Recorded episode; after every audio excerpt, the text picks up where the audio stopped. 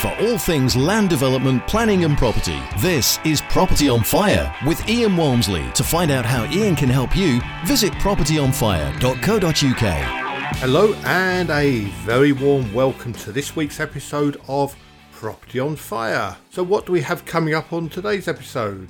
Well, I'm going to be talking about Class O, which is Office to Residential. I've got an update on some of our sites within our leading homes brand, and I'm also going to be looking today at how to add value to a property in a busy market. So, without further ado, let's get started. But before we do, please do like, review, and subscribe to this podcast and come with me on this property journey.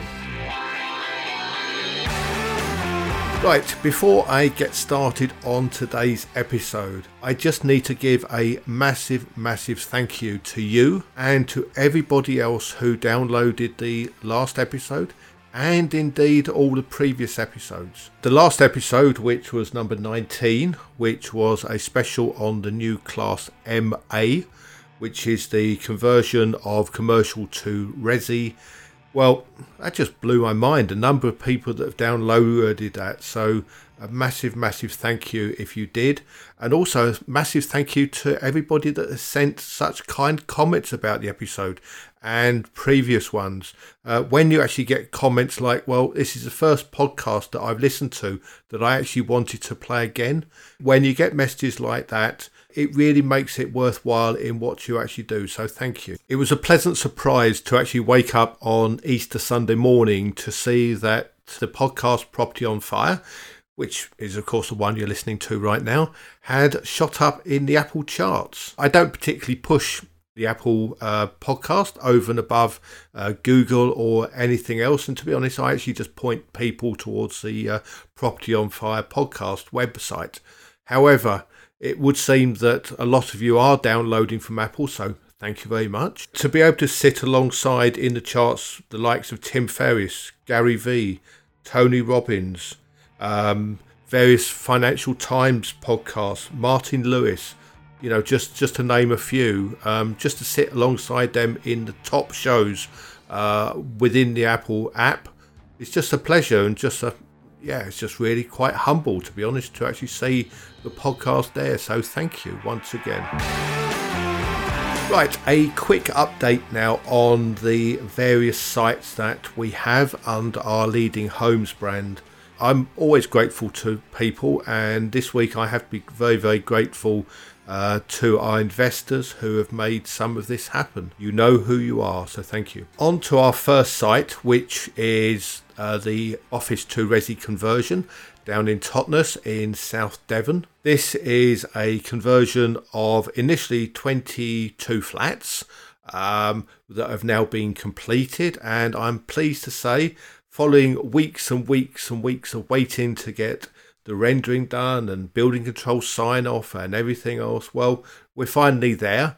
The first residents have now moved in and sales are doing well. Um, we are certainly selling them at a much greater rate um, than we, we have done to date. So that's always a pleasure. And you know what? It was a bit weird seeing people actually move in. And if I'm honest, it felt a bit odd because I've spent the last three, four years of my life actually creating these flats uh, from what was an abandoned office, rather run down, and to be honest, rather ugly building. But having created these flats alongside my uh, business partner, Jonathan Stobbs, and also my main investor, Trevor, we've actually created a damn good product down there. And to actually see people move in, yeah, it was a little bit weird, but but they're all happy now. People have moved in. There's always going to be the odd teething problem that only comes to light when somebody's actually using something.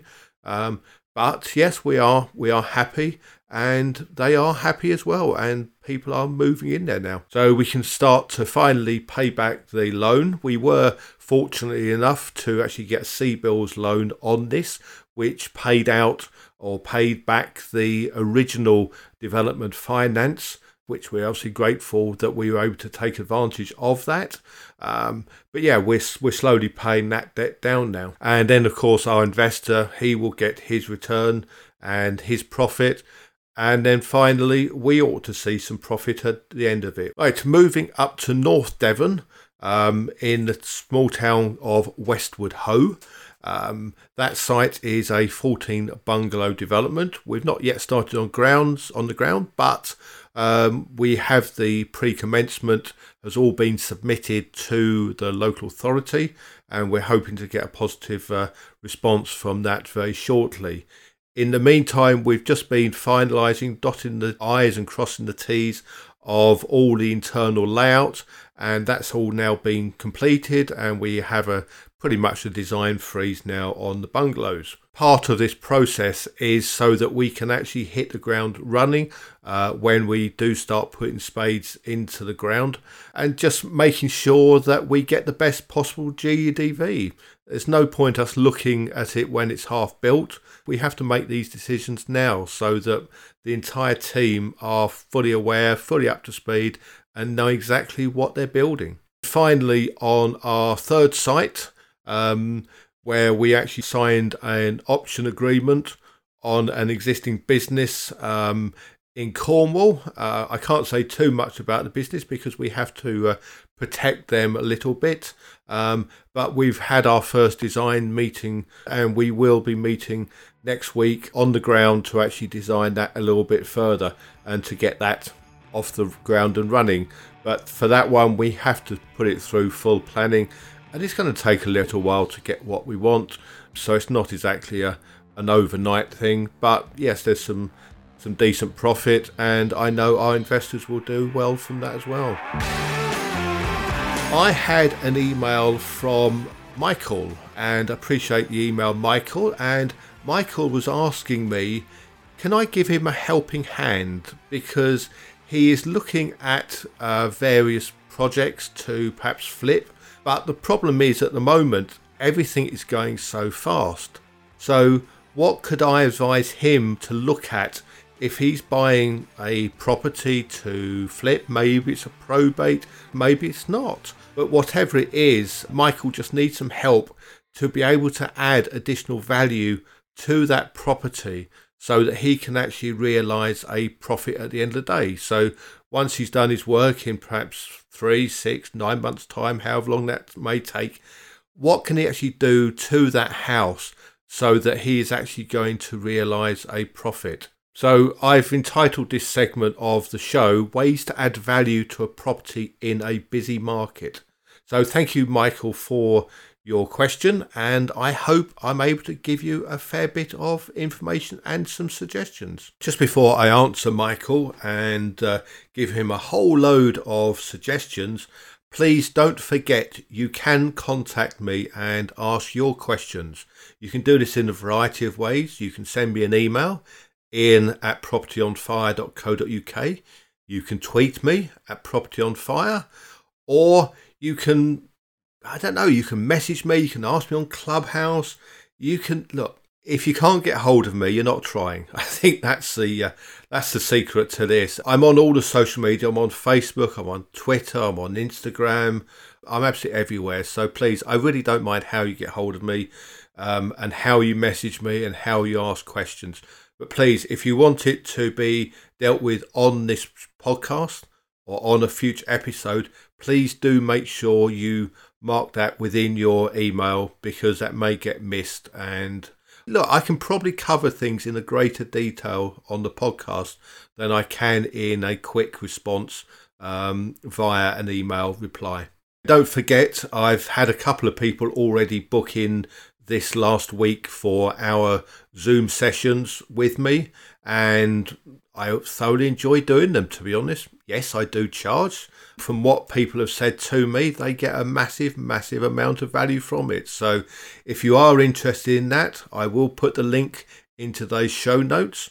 So if you are interested in an hour Zoom session with me where I can really deep dive into whatever sort of property issues you may have, any questions you may have, whether that's to do with permitted development, adding value, whatever it might be for your particular property or properties, then I can deep dive into that in an hour's Zoom one to one session. Please do get in touch if that is of interest. Right, On to Michael's question about ways to add value to a property in a busy market. I've actually broken this down into four areas. So I've broken it down into within the garden, uh, within the house itself, uh, out the front, and really around the exterior. And I'll probably add a fifth one too of this, actually solving any problems. So let's deal with the fifth one first, uh, solving any problems. Now, when we buy a house or other property on the market, uh, perhaps that might be at auction. Now, especially if it's at auction, quite often auction properties are there for a reason. Not always, but quite often they are. More often than not, they may have a problem or two. So, first of all, if you are going to view a an auction property, please make sure you go and view it. At the moment, yes, at the moment we can't actually sort of go into auction houses, but we can certainly go and view these properties. So do go and view. Perhaps go and view more than once because on the second viewing you will see an awful lot more about the property and what it needs to do. But solving problems. So, has it got Japanese knotweed? Well, if it has, you can treat that. It's a solvable problem. Does it have subsidence? Well, if it has subsidence uh, or problems like that, well, it's probably going to be priced accordingly. But again, that can be fixed talk to an expert, talk to a structural engineer about how you might be able to solve that problem. Things can be done to solve it. I'm going to be covering some more of these so called problems uh, in the other segments of this episode, but some of these really aren't that major an, an issue. Yes, may be to the untrained eye, um, they are bad, but 95% of them, I think, if not more, are actually solvable. Let's go through a few of the others for Michael. First of all, we're going to head to the garden and have a look at a few options here for perhaps adding value. Now, I mean, this, this applies, of, of course, to your residents as well. So it's not just for flipping a property as Michael is looking to do. Um, so perhaps a few of these could well be um, good for you as well. My first suggestion is decking. Um, you know, over and above patios, you know, have a look at some decking. This will certainly add some value, especially if you have some nice railings to go with that as well. So, decking is my first suggestion. What about a conservatory? Well, you don't necessarily have to have a glass roof. You could actually have a solid roof as an alternative. But as a general rule, conservatories do not require any form of planning permission because they are deemed to be a temporary building. Just make sure that you keep your double doors or your single door, whatever that may be, from your house to the conservatory so it doesn't actually become part of the house in that sense. Or you may look at an extension. This is covered under Class A of part one of the GPDO or General Permitted Development Order. And depending upon whether you've actually got a detached house or semi detached house, you can go out as a general rule to three meters on a terraced or semi detached house and up to four meters depth on a detached house for a single story. Now, if you're looking at a double story, then you can go out on to three meters on a detached, terraced, or semi-detached house. There are a few criteria if you're within two meters of a boundary. Whilst you can do a single story in a conservation area or AONB or the Norfolk Suffolk Broads, uh, you can't put a double story height extension within those areas. So you'll just need to watch that. But if you need to know anything else on the criteria, then then please feel free to head over to the Planning Geek website. Now, what about a home office in the garden? So, a garden office down the bottom. Uh, surprisingly, this can actually add quite a bit of value. Right now, people are, well, they're probably a little bit fed up with being cooped up in the house and they're perhaps they're not ready yet to start commuting again uh, into the city or wherever that might be. So perhaps a garden office uh, fitted out with some insulation uh, just to keep them nice and warm uh, when it's a, bit, a little bit colder. And don't forget your internet in there. So either a, a fixed line internet, you can uh, do that, or perhaps you can have your Wi-Fi down there. Perhaps put a Wi-Fi extender uh, down in the home office so you can get the internet. Don't forget also the garden itself. So perhaps look at some outdoor decor. um, and lighting. Uh, perhaps you can give the garden a good makeover here. So, you know, does it need a new lawn? Um, you know, stuff like that. Just have a look at the general appearance, just the general look of the garden. Just give that wow factor perhaps to that property. You'll be surprised as to how much value you may just add by you know, putting in some flower beds, some some raised flower beds, perhaps that sort of thing. Just add some value in that method. It needn't cost you an arm and a leg either. Moving inside the house, where can we add value there? Well, I've got a few suggestions for you. So maybe the kitchen needs replacing. What about the flooring? Does that need to happen?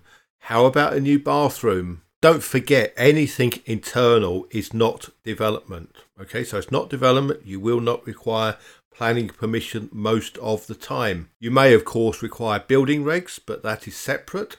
So if you're doing anything structural, just be aware of that. Just be a little bit careful there. But other things, I mean, perhaps bifold doors. Will they add value? Have you got a nice garden? Can you open the house into the garden with some bifold doors? What about reconfiguring the interior? So maybe you can add an additional bedroom by reconfiguring the layout. Quite often you've got a large front bedroom that perhaps you can split into two. So you may well be able to take a two bed house and make that into a three bed house very easily. Or perhaps look at open plan living. Can you actually take a wall down down the stairs?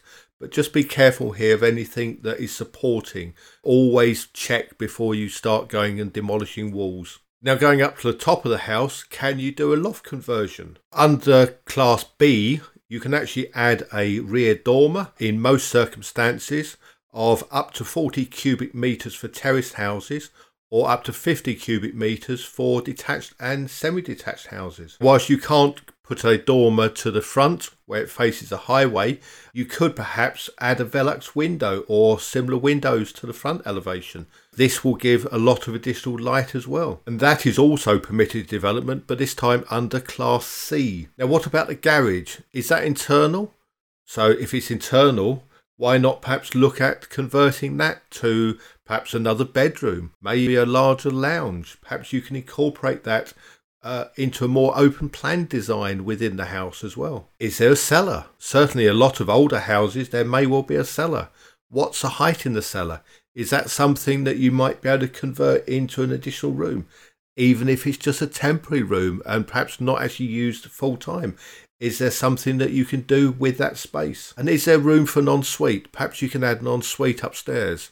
That will certainly add value, especially to a master bedroom. And don't forget your storage. Perhaps you can add some storage around the house. It may just be some clever storage design within the lounge or other living areas. And of course, don't forget the basics like your painting, your decorating. Do the electrics need an upgrade? Uh, what about the central heating and the plumbing? Can something be done there? As you can see, within the house, there are an awful lot of options, and half the time, this is permitted development, or internally, half the time it is not development at all, and you can just go ahead and do that. Don't forget the front of the house as well. So, moving out the front, uh, don't forget your curb appeal. So, even as simple as replacing the front door, that can add value. How about actually naming the house? You'll be amazed as to how much value even adding a name to the house can actually make. What about parking? Are you able to drop the curb? Yes, you will need permission from the local authority to do that, but can you perhaps drop the curb? Then perhaps add some parking to the front elevation as well. Driveways and parking, that is all covered under Class F uh, within Part 1. So again, that is permitted development. Maybe you can add some storage and a little bit additional space by adding a porch out the front. So porches, they're class D, and you can add a 3 by 3 meter porch in a lot of circumstances. Again, it is permitted development. Going around the outside of the house, and this is the final part, does the house need a paint? Could you actually benefit from doing a painting exercise of the house? Again, that is permitted development. It's all covered in the GPDO. What about some external defects? Have you got any cracks anywhere? Can they be filled? Can they be sorted? And don't forget to look up at the chimney. Quite often the chimney gets forgotten, especially on older properties. Does that need painting? Does that need repairing? Of course, you may have decided to actually replace and remove the chimney in the house. However, before you actually go ahead and remove a chimney, first of all, you need to remove the whole thing. What about adding a fireplace down the stairs? So perhaps actually removing the chimney might not actually be the best thing here. Perhaps make a feature of that fireplace down the stairs. And, you know, the chimney was there for, for a reason when it was created. So make the most of it. And finally, uh, what about a charging point? What about a charging point on the house? Many people these days are going into electric cars. So, you know, why not move with the times and why not get one? They do not cost the earth, but if it helps stand your property out and perhaps add a little bit or justify the price that you want to charge, then why not look at it? I don't remember seeing many houses for sale with car charging points, so it would certainly make it stand out from the rest. This is also permitted development. This is actually covered under Class D of Part 2. So you already have your planning permission to do this. So why not have a look? Now, I hope, Michael, this has given you some suggestions as to how you might be able to add value within a busy market. I know houses are selling very rapidly at the moment. Um, but if you do get a property that you want to flip, I hope that this may well have given you some food for thought, some ideas as to how you might be able to add value. Now, I've just done a little tot up of the number of tips and ideas here, and there are over 30 ideas that I have just spoken about. So I'm sure out of those 30 odd, there are one or two that uh, will make a difference to the property that you are trying to flip, or even, as I said before, your own residence that you may be looking to sell. On to Class O, Office to Resi, and I've got a little bit of an update as far as this is concerned as well. Now, if you listened to last week's episode about the new Class MA, I did say that this actual was an update to the 2015 GPDO or General Permitted Development Order rather than being part of the 2021 GPDO part of the updates that were actually released last week was an update to both Class M and to Class O. In for both of these, now, first of all, Class M, that has pretty much been replaced by Class MA and actually made an awful lot better, in my opinion. However, with Class O, the government has also said that you now need to get any Class O applications in by the 31st of July 2021. So we are now unfortunately anticipating that Class O may well be coming to an end. It doesn't mean to say it's a given, the fact that it is 100% not going to come back. Of course, we may actually get a new lettering system um, going forward.